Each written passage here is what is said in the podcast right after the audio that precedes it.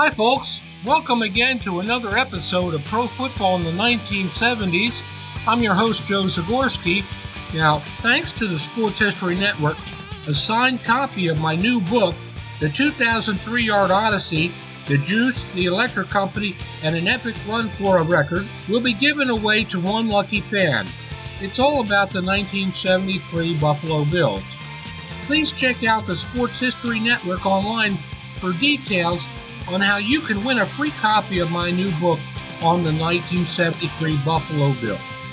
Thanks a lot for listening in to today's episode, folks. Look forward to chatting with you again soon in the future. Take care. This podcast is part of the Sports History Network, your headquarters for the yesteryear of your favorite sport. You can learn more at sports history network dot com.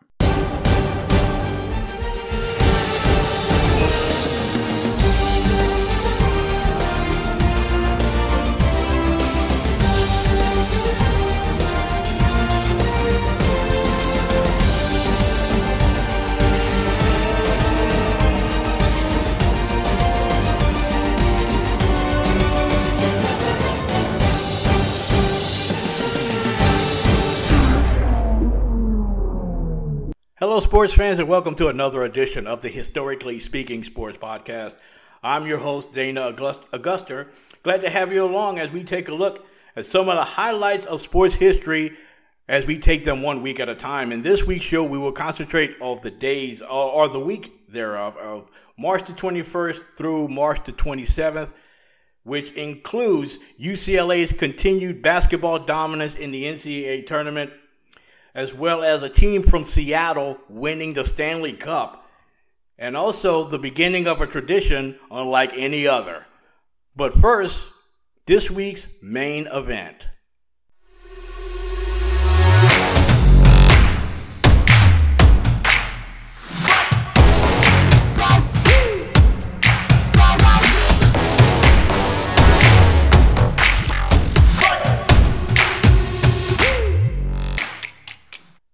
Hello once again, sports fans. I'm back, and this is this week's main event. Now, as you know, as if you follow sports on a regular basis, you realize that this week is the beginning of the baseball season as we're rapidly approaching opening day here in the United States and on the baseball season, which will last one hundred sixty-two games all the way through October.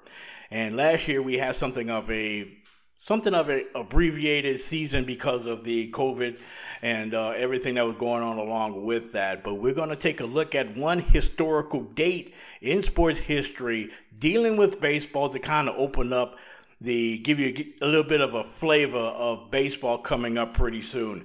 And that one particular date is September first, nineteen seventy-one. This is one of the most significant dates in Major League Baseball history that no one really talks about. And that one particular date takes place at Three Rivers Stadium between the Pittsburgh Pirates and the Philadelphia Phillies, two teams that was in the National League East at the time, and both were, of course, in-state rivals. But this particular date was very significant in the history of Major League Baseball. On that particular night, only eleven thousand two hundred seventy-eight fans attended at brand new Three Rivers Stadium, which had just opened earlier that season. twenty, which was actually twenty-four years earlier than Jackie Robinson broke the color barrier. The Pirates at that time was one of the most diverse racially teams in Major League Baseball, and they were coming off of a coming off of a division title earlier that year and played in the National League Championship Series, which he eventually lost to the Cincinnati Reds. But they were right back at it again with a record of eighty-two and fifty-six that year, well, actually that day coming into their game against the Philadelphia Phillies. This is a Wednesday night, a Wednesday night game at Three Rivers Stadium. The normal starters, Richie Hebner at third base and Gene Alley at shortstop, were both out with injuries. So they were replaced by Dave Cash and Jackie Hernandez in the lineup. With those two additions in the lineup, the Pittsburgh Pirates that night became the first team in baseball history ever have to ever have their entire starting lineup made up of African Americans and Latinos. Every position, all nine players on the team, on the field that night were either African American or Latino. That had never happened in the history of Major League Baseball. Showing, truly showing how diverse that team really and truly was. With the replacements in the lineup, manager Danny Murtaugh sent up this lineup to the umpire, and this is how it looked. Leading off at second base was Rennie Stennett. At center field, batting second was Gene Clines. Batting third at right field was Hall of Famer Roberto Clemente. At left field was a fellow Hall of Famer, Willie Stargell, who was instrumental in leading the Pirates to the nineteen seventy-nine pennant and world championship. Batting fifth was all-star catcher Manny Sanguin. Third base, Dave Cash. Batting seventh was first baseman and fellow all-star Al Oliver. Batting eighth is the aforementioned at shortstop Jackie Hernandez and pitcher Doc Ellis, who earlier that season pitched a perfect game against the San Diego Padres in San Diego. So with that lineup, the Pirates became the, per- the first team in Major League history to have an all-black and Hispanic lineup. So as the game went along, not too many people really noticed until the game was well underway. And one story that came out of that was during the game, probably around the third or fourth inning, when Al Oliver was sitting next to Dave Cash on the bench, and he said, I don't know if you noticed this or not, but we got all brothers out there. And come to find out, no one had really noticed it until the game really was really underway, and people started to notice, and there was a big write-up about it in the Pittsburgh Courier the very next day. So as it turned out, the game was ended up being something of a seesaw battle, especially in the early innings. The Pirates trailed two to nothing after the first inning when Doc Ellis gave up two runs in the, in the top of the first, but the Pirates were rallied with five runs in the bottom of the first to give them a five to two lead. Philly would answer with four more runs in the top of the second, but Pittsburgh would answer once again with three in the bottom of, in the bottom half of that inning to make the score eight to six after the first two innings. Yet the pitchers would settle in and the bats would kind of quiet down as the Pirates would hold on to a ten to seven win. The Pirates would, would move on and capture another division title, their second consecutive National League East title, and in the process would face the San Francisco Giants in the nineteen seventy-one National League Championship Series, which they would win, which they would win in four games. After that, they would move on to the World Series, where they would face the Baltimore Orioles, in which they would knock them off in seven great games, as Roberto Clemente would be named the series' most valuable player. To say that this was a springboard for that championship run that the Pirates would have, capturing their fourth World Series championship in their team's history, that's not too hard to say, but I would say this, that that was one of the most important moments, not only in Pirate history, but also in the history of baseball and the history of sports in this country. This week's main event, this was simply a historically decisive moment in the history of the sport, but at the same time, almost overlooked, but no less significant. And now, this week's Top five.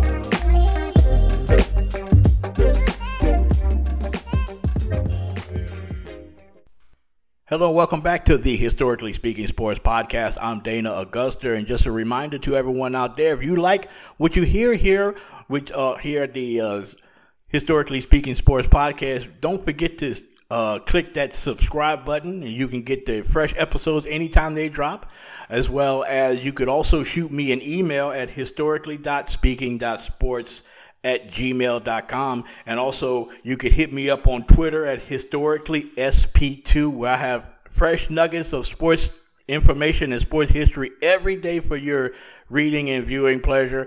You can check me out also at Twitter at historically S P two, or you can shoot me an email if you like what you, you want to make a comment or however, which, whatever you want to do. You could uh, shoot me an email at historically dot speaking dot sports at gmail dot com. And now on with the show and on with the program. And here is this week's top five.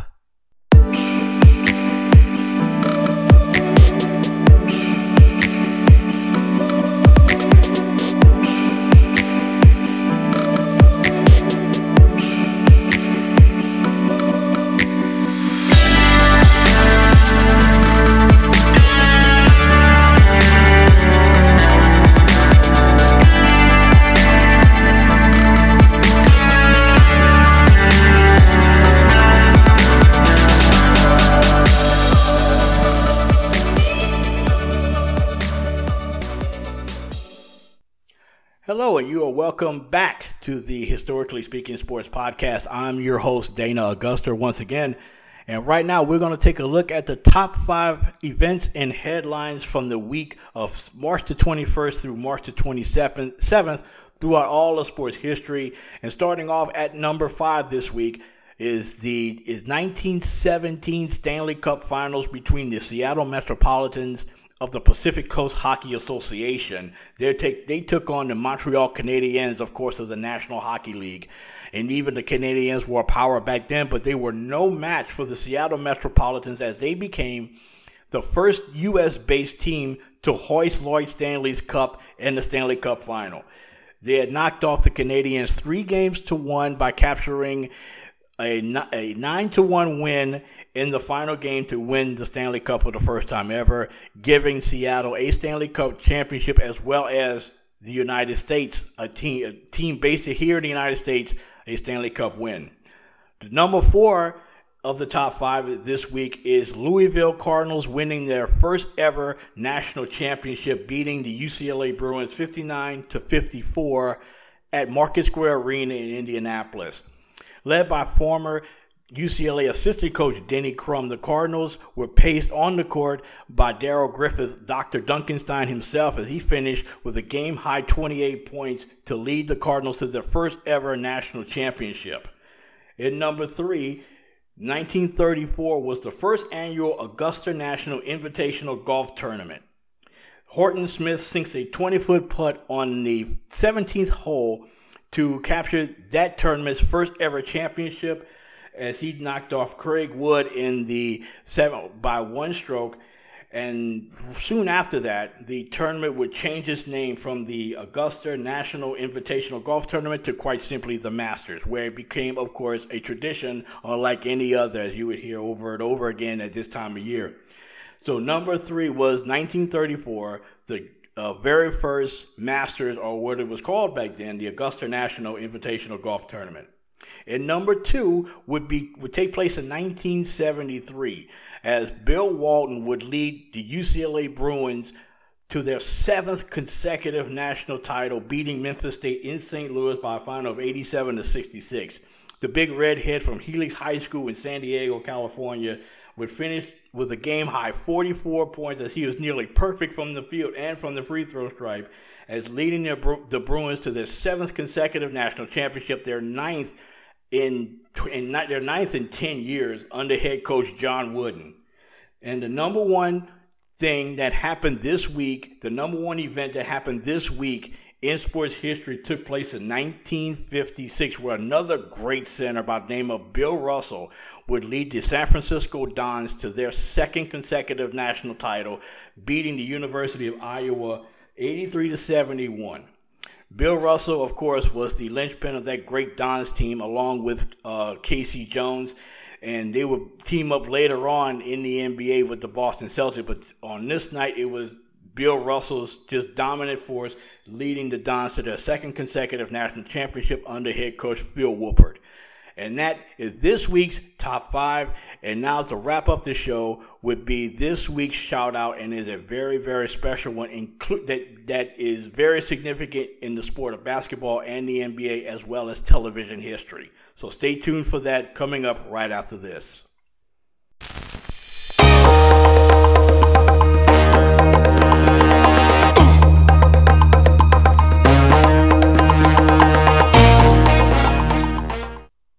All right, ladies and gentlemen, and we're going to close this week's edition of the Historically Speaking Sports Podcast with, of course, a shout out. And this shout out is a very, very special one, to say the least. And this shout out goes to Magic Johnson and Larry Bird, who were this week in nineteen seventy-nine, these two future titans of basketball would first face off against one another in the nineteen seventy-nine N C double A championship game. And of course, with these two players coming together, it had to be a championship contest. And it sure was on this particular night, nineteen seventy-nine, as Magic's Michigan State Spartans came in to the Huntsman Coliseum on the campus of the University of Utah to take on Indiana State, an undefeated, who was undefeated, led by Larry Bird. Magic and his, as a sophomore, led the Spartans to a twenty-five and six record heading into that championship game as they defeated Penn in the national semifinal two nights earlier. Meanwhile, Indiana State, behind Larry Bird, came into the championship game with an unblemished thirty-three and oh record as they edged DePaul seventy-six to seventy-four to advance to the championship game on Monday night. Michigan State was, of course, coached by the legendary Judd Heathcote, while Indiana State would be coached by first-year head coach Bill Hodges. Now, this game had so much hype and so much anticipation. N B C broadcast the game, of course, with the, tree, the broadcasting trio back then of Dick Enberg, Al McGuire, and Billy Packer. The game would go on to become the highest-rated college basketball game ever shown on television. It had the highest television rating of any college basketball game before or since. And of course, Magic and Bird would definitely be the center of it. As the game turned out, it was pretty much mostly Michigan State, as Magic led all scorers with twenty-four points as the Spartans claimed their very first national championship, knocking off the Sycamores seventy-five to sixty-four as both would head off into the N B A. Bird would finish with, with nineteen points, but was very significant as his team kept pace throughout most of the game, but throughout the second half, Magic, t- Magic Spartans would continue, would kind of like add to their lead as the game would progress.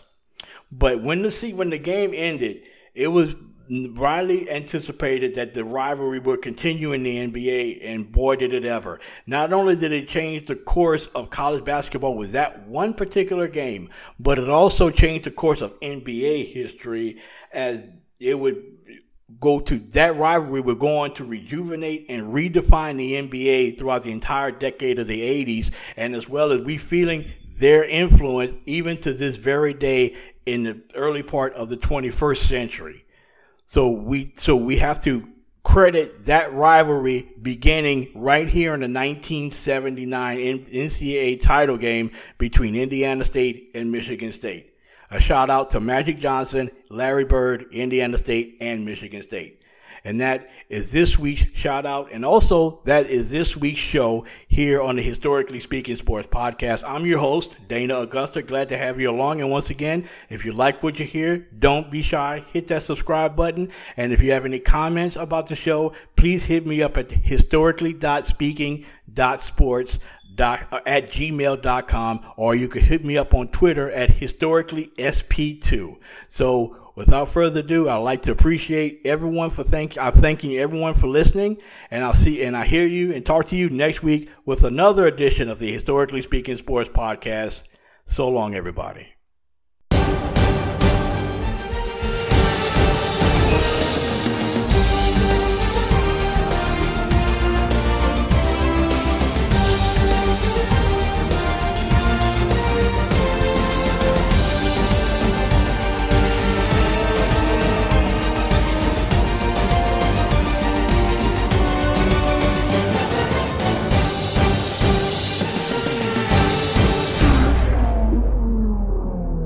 Hey there, sports history fan.